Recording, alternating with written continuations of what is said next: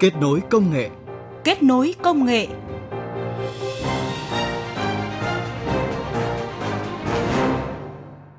Các biên tập viên Mai Hạnh và Huyền Trang cảm ơn quý vị và các bạn đang nghe chương trình Kết nối công nghệ với một số nội dung chính sau đây.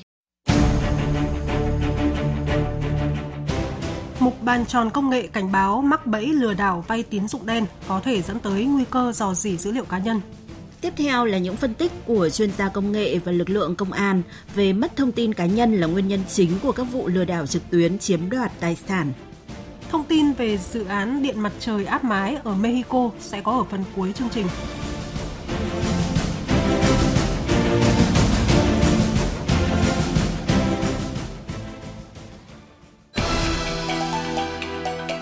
Bàn tròn công nghệ Bàn tròn công nghệ Quý vị và các bạn thân mến, liên tiếp mấy tháng gần đây, Bộ Công an cùng nhiều địa phương như Lào Cai, Bình Dương, Cần Thơ, Quảng Nam, Hải Dương, Sơn La đã phát hiện và cảnh báo về các hành vi lừa đảo người dân vay tín dụng đen hoặc bỗng dưng bị đòi nợ. Cách đây 2 tuần, Cục An ninh mạng và Phòng chống tội phạm sử dụng công nghệ cao Cục Cảnh sát Hình sự, Bộ Công an và Công an tỉnh Lào Cai đã triệt phá đường dây tín dụng đen cho vay nặng lãi quy mô lớn qua ứng dụng di động hoạt động xuyên biên giới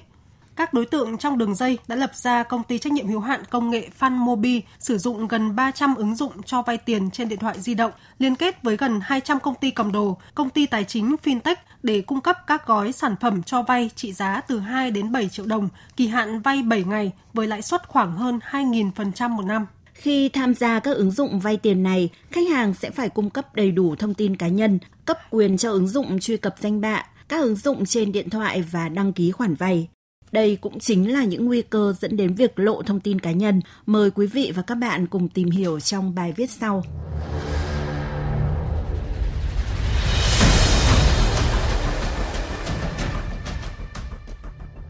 Thời gian gần đây, trên nhiều diễn đàn mạng xã hội, thông tin cá nhân từ tên, tuổi, số điện thoại, số tài khoản ngân hàng, kể cả ảnh chứng minh nhân dân được nhiều đối tượng đăng bán công khai trong các tệp dữ liệu mẫu Thông tin của những đối tượng bán dữ liệu cá nhân đa phần được công khai cả cách thức liên hệ như qua các mạng xã hội, thậm chí còn trao đổi trực tiếp trong các bài đăng bán dữ liệu. Điều này cho thấy các đối tượng mua bán dữ liệu cá nhân hiện nay không cần sử dụng các nhóm kín, chỉ được vào nhóm khi có thành viên cũ giới thiệu nữa, mà manh động hơn, lộ liễu hơn như phân tích của chuyên gia an ninh mạng Vũ Ngọc Sơn. Câu chuyện về mua bán dữ liệu cá nhân đã diễn ra từ lâu rồi. Trước đây khi mà muốn mua bán một khối dữ liệu nào đó thì hacker cũng như là cái người mua phải tham gia vào những cái hội nhóm kín. Bởi vì khi đó thì việc mua bán dữ liệu phải thực hiện qua những môi trường truyền thống, ví dụ như là phải chuyển tiền hoặc là chuyển khoản ngân hàng hoặc là tiền mặt. Với những hình thức như vậy thì nó rất dễ bị các cơ quan điều tra tìm ra bằng chứng và buộc tội gần đây có cái hình thức trao đổi mới, đấy là tiền công nghệ số. Và khi mà sử dụng tiền số rồi thì những cái truy vết, những cái điều tra của các cái cơ quan điều tra, nó phức tạp hơn rất là nhiều so với các cái công nghệ truyền thống. Bởi vì à, một số hệ thống thì nó còn cho phép là trộn các cái giao dịch lại với nhau. Dẫn tới là đầu vào thì rất là nhiều các giao dịch, nhưng mà đầu ra thì chúng ta sẽ không biết giao dịch đấy đến từ ai. Thế thì nó sẽ là một môi trường lý tưởng để các tội phạm có thể trao đổi dữ liệu mà không bị truy vết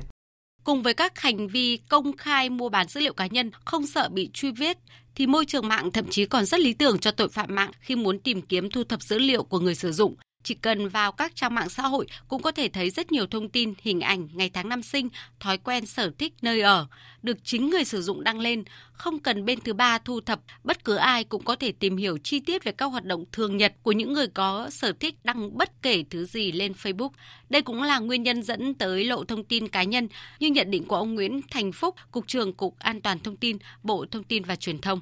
Hiện nay, lộ lọt dữ liệu cá nhân là do chủ thể thông tin bất cẩn, dễ dãi trong việc cung cấp dữ liệu cá nhân. Thì chúng tôi nhận thấy hầu hết người dùng Internet chưa được trang bị tốt về công nghệ, về kỹ năng bảo đảm an toàn thông tin. Đặc biệt là việc lộ lọt dữ liệu cá nhân trên nền tảng số quy mô lớn như là Facebook. Thứ hai là các nền tảng số là nơi mà phát tán cái thông tin vi phạm pháp luật, ảnh hưởng tiêu cực đến sự phát triển kinh tế xã hội. Ước tính của Cục An toàn Thông tin, Bộ Thông tin và Truyền thông cho thấy có tới 80% nguyên nhân lộ thông tin cá nhân là xuất phát từ phía người sử dụng. Không chỉ đăng tải lên các mạng xã hội khi cần sử dụng bất cứ dịch vụ nào trên mạng Internet, người dùng cũng sẵn sàng kê khai một cách chi tiết các thông tin mà trang dịch vụ hay ứng dụng đó yêu cầu khi đăng ký thông tin cá nhân vào những sàn giao dịch thương mại điện tử không chính thống hoặc những trang web không an toàn hay đăng ký vay tiền qua các ứng dụng không được cấp phép, người sử dụng sẽ đối diện với nguy cơ bị lừa đảo, chiếm đoạt tiền bởi chính các đối tượng lập ra các website, các ứng dụng giả mạo này. Ông Trần Việt Vĩnh, Chủ tịch Hội đồng Quản trị công ty Gomincorp nêu rõ đối tượng giả mạo như này thì để thông tin cho người dân là điền các cái thông tin vào đó. Điền vào thông tin vào đấy thì sẽ có được giải ngân, sẽ được cho vay ngay lập tức, dễ dàng. Thế thì ờ, khi mà người dân truy cập điền vào các cái thông tin đấy thì ngay lập tức là đối tượng sẽ bảo lại bạn sẽ được cấp một cái khoản vay nào đấy. Thế sau đó là để vay được tiền. Để chứng minh cái khoản vay này, hãy chuyển trước một cái khoản tiền vào đây để cho đối tượng lừa đảo hay là cái website đấy người ta sẽ xác minh là bạn có cái khả năng để trả nợ được. Và khi người dân thực hiện theo thì chúng cứ dụ dụ dụ dụ là chuyển thật nhiều nhiều nhiều vào thêm vào. Chúng đưa ra đủ các lý do là giao dịch này chưa được xác minh được, giao dịch này tiền chưa chuyển tới. Thế và chúng lừa đến lúc nào mà người dân thấy hoài nghi thì chúng cắt liên lạc. Nhận được tiền rồi thì chúng cắt liên lạc và chúng chiếm đoạt cái tiền đó theo các chuyên gia công nghệ, tội phạm mạng sẽ xây dựng nhiều kịch bản khác nhau, thường là đánh vào lòng tham, sự nhẹ dạ cả tin của người sử dụng. Tiếp đó, khi sử dụng công nghệ thông tin qua ứng dụng trang web giả mạo, thì đối tượng lừa đảo có thể ẩn giấu danh tính, nên thường tạo ra nhiều câu chuyện khác nhau để lừa đảo dễ dàng hơn. Ông Nguyễn Minh Đức, nhà sáng lập, giám đốc điều hành công ty cổ phần an toàn thông tin Sairada cho biết thông qua những website, có thể là các website mạo danh các trang mua bán, hoặc là các website mạo danh của các ngân hàng, hoặc thậm chí có thể là tiến hành lừa đảo qua các kênh như là chat hay là SMS thì bằng những cái hình thức đó và các cái công nghệ hỗ trợ thì giới tội phạm sẽ kết hợp các cái yếu tố đến với nhau. Ở đây tôi nhấn mạnh đặc biệt quan trọng là các cái kịch bản mà nó xây dựng lên để chúng ta bị cuốn theo cái câu chuyện đó chúng ta có thể thấy là nếu như tiếp xúc với một con người ở ngoài đời, cái việc là chúng ta bị lừa nó sẽ khó hơn rất là nhiều tuy nhiên thì qua mạng thì khi chúng ta tiếp xúc qua một cái tài khoản chat hoặc là qua một số điện thoại thì đôi khi là chúng ta không đánh giá được đúng cái tính chất của con người đấy và chúng ta có thể là xem qua một số các hình ảnh trên các tài khoản của họ và hoàn toàn đấy có thể là hình ảnh được gây dựng lên chứ không phải hình ảnh thật như nhà cửa hoặc là xe cộ hoặc là những cái thu nhập của họ thì chúng ta dễ bị đánh lừa bởi những hình ảnh đó và đấy chính là những cái yếu tố công nghệ mà giới tội phạm đã sử dụng để uh, lừa đảo chúng ta.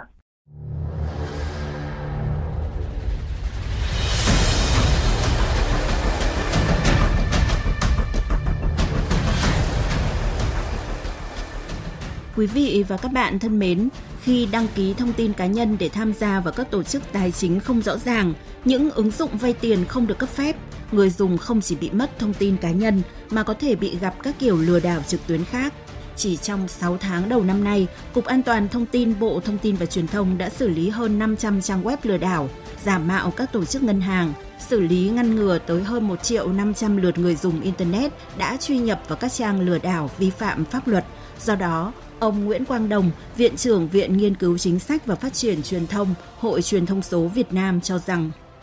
bản thân người dùng cũng cần phải nâng cao cái ý thức để tự bảo vệ dữ liệu của mình không chỉ là các cái thông tin cơ bản mà đặc biệt là khi chúng ta dùng mạng xã hội này, rồi là khi thiết lập các quyền riêng tư ở ngay trên cái điện thoại hoặc là trên các cái ứng dụng thì hãy chú ý đến là các cái thông tin về mặt quyền riêng tư của mình ngay ở trên cái điện thoại thông minh của mỗi người chúng ta thôi. Thì sẽ có rất nhiều cách để mà thiết lập các cái quyền riêng tư. Ví dụ như là chặn không cho ứng dụng truy cập vào địa điểm này, rồi là chặn không cho truy cập vào một số những cái hình ảnh, thông tin camera này. Thì mỗi người chúng ta cần phải hiểu biết được cái rất là cơ bản như vậy để từ chúng ta bảo vệ được đã thế thì bây giờ nên có một cái chiến dịch về an toàn số. Đi kèm với đấy là những cái dàn clip ngắn những cái uh, infographic để giới thiệu những cái kỹ năng an toàn số cơ bản và hướng dẫn cho người dân được đào tạo tốt hơn về mặt kỹ năng số. Thì dần dần tình hình sẽ có những cái chuyển biến và Việt Nam sẽ có một cái không gian mạng an toàn, lành mạnh, hữu ích cho phát triển kinh tế hơn.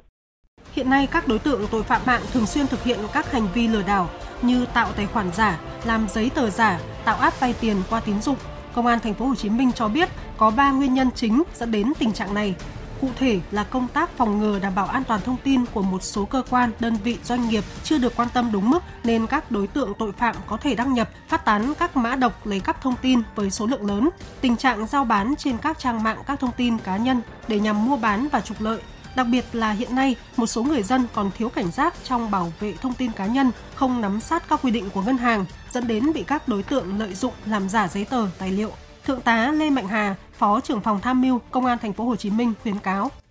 với công dân phát hiện vi phạm về đối tượng lợi dụng cái thông tin tài sản cá nhân của mình để lừa đảo chiếm đoạt tài sản thì đề nghị là người dân thông báo trực tiếp hoặc có thể gián tiếp báo cáo đến cơ quan công an, viết đơn tố cáo kèm các tài liệu có liên quan để cơ quan à, chức năng của công an tiếp nhận và xử lý vụ việc. Quý vị và các bạn thân mến, Bộ Công an tham mưu chính phủ thực hiện đề án 06 phát triển ứng dụng dữ liệu quốc gia về dân cư, định danh và xác thực điện tử phục vụ chuyển đổi số quốc gia giai đoạn 2022-2025 tầm nhìn đến năm 2030. Trong đó có nội dung phát triển dịch vụ xác thực định danh điện tử trên cơ sở dữ liệu quốc gia về dân cư. Giải pháp căn cơ này có thể giúp các giao dịch tài chính, các giao dịch trên mạng viễn thông mang tính chính danh và qua đó sẽ giảm được tội phạm lừa đảo, Ngoài ra, khi phát hiện thông tin của mình đang bị sử dụng vào các hoạt động phạm tội và vi phạm pháp luật, người dân cần kịp thời trình báo cơ quan chức năng để xác minh, ngăn chặn và xử lý theo quy định của pháp luật.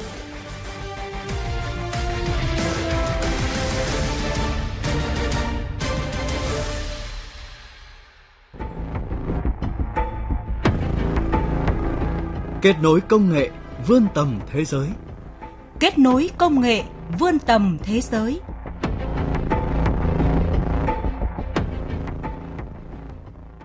Thưa quý vị và các bạn, thủ đô Mexico City của Mexico đã bắt đầu lắp đặt hàng nghìn tấm quang điện trên các mái nhà ở một khu chợ thực phẩm trong thành phố với mục tiêu biến nơi đây thành trang trại điện mặt trời đô thị lớn nhất trên thế giới. Thông tin của biên tập viên Đài tiếng nói Việt Nam nằm trong dự án điện mặt trời áp mái trị giá 400 triệu peso, tương đương 19,9 triệu đô la Mỹ. Chính quyền thủ đô Mexico City đã bắt đầu lắp đặt hơn 600 tấm pin mặt trời trong tổng số 36.000 tấm tại khu chợ Central de Abasto, chợ đầu mối sầm uất phục vụ khoảng 500.000 lượt khách mỗi ngày ở Mexico City, với tổng diện tích tương đương 400 sân vận động. Tổng thư ký chính quyền thành phố Mexico City Alberto Valdez Palacios cho biết. Đây là một trong những trang trại điện mặt trời lớn, nếu không muốn nói là lớn nhất bên trong một thành phố và được lắp đặt trên mái nhà. Tôi có thể khẳng định là nó lớn nhất ở khu vực Mỹ Latin. Đây là một công trình đô thị khổng lồ. Dự kiến khi đi vào hoạt động vào cuối năm nay, trang trại điện mặt trời này ngoài việc có khả năng tạo ra 27 triệu kW điện mỗi năm và tiết kiệm tới 12.000 tấn carbon dioxide, còn giúp nơi đây tiết kiệm từ 4 triệu peso, tương đương 196.000 đô la, đến 5 triệu peso, tương đương 245.000 đô la mỗi năm. Dự án cũng đánh dấu một sáng kiến xanh hiếm hoi trong chính phủ của Tổng thống Manuel López Obrador, người vốn chủ trương ưu tiên sản xuất điện từ nhiên liệu hóa thạch thông qua hai gã khổng lồ năng lượng nhà nước là công ty dầu khí quốc gia Pemex và công ty điện lực CFE. Theo dữ liệu chính thức, điện mặt trời chỉ chiếm khoảng 5% tổng sản lượng điện của Mexico trong năm 2021.